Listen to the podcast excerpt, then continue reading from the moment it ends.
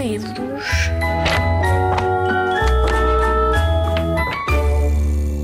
Chamo-me Carlos Canhoto, ou melhor, Carlos Canhoto é o meu pseudónimo literário, é o nome que eu uso para colocar nos livros, mas hoje, aqui para vocês, eu vou, vou-vos dizer um segredo.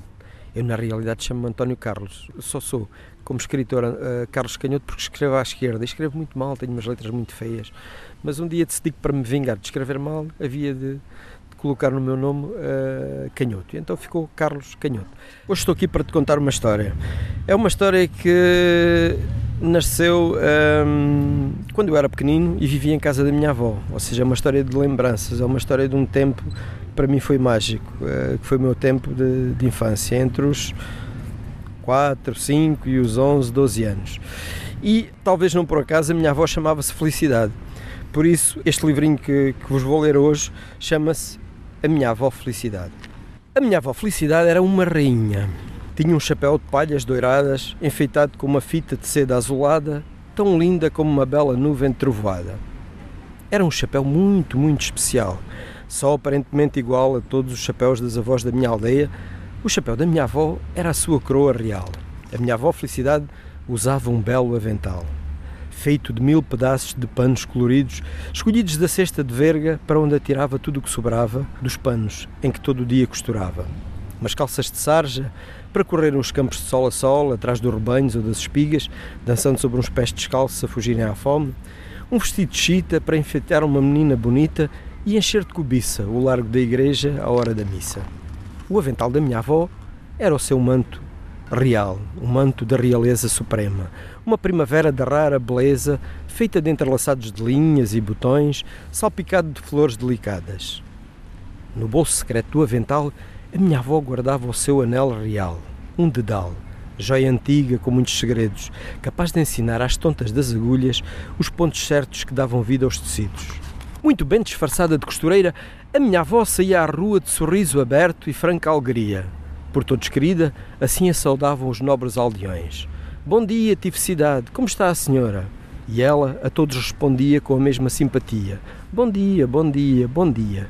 Um sem fim de cumprimentos, a partilhar felicidade, a fazer esquecer tormentos. A minha avó Felicidade morava numa casa pequenina. Tinha uma porta de madeira velhinha que só via à rua à noite ou em dias de invernia. Sempre aberta, a porta recebia com alegria quem por bem quisesse entrar. E muitos vizinhos vinham com dois ovos para estrelar, uma mão cheia de azeitonas para adoçar ou uns tanganhos para avivar as chamas da chaminé, a proteger a casa de maus olhados e indesejadas companhias. No lugar da porta, passagem mágica, dançavam fitas coloridas com códigos secretos, dedilhadas por brisas e dedos pequeninos. À soleira, um grande degrau recebia os amigos que vinham partilhar as histórias das noites de verão e contar histórias da Carochinha e do João Ratão. Lá dentro, tic-taqueando, dia e noite, a agulha da Singer, da máquina de costura, corria infinitos a soltar linhas, para todos os céus, por todos os sonhos. Escrevia histórias de amor, em encontros e desencontros, de costuras abertas ou fechadas.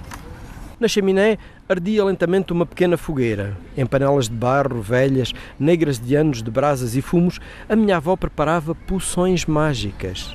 Sopas de paciência, feitas com toda a ciência e com tudo o que havia para comer nesse dia. Um pedaço de toucinho, umas folhas de couve, uns baguinhos de arroz e, por fim, uns pozinhos de perlim-pim-pim. Temperada assim, não havia nada melhor neste mundo. Nos dias de festa, um ovo estrelado e uma batatinha frita. Um banquete real, tal qual o das histórias encantadas. Terminado o repasto, saímos para a rua de coração a transbordar de entusiasmo. Era hora de viver grandes aventuras no largo do Corral do Conselho. Torneios de cavaleiros andantes, batalhas navais de folhas de piteira, vertiginosas corridas de caricas e infinitos jogos de bolas de trapo, com muita canela esfolada e empurrão à mistura.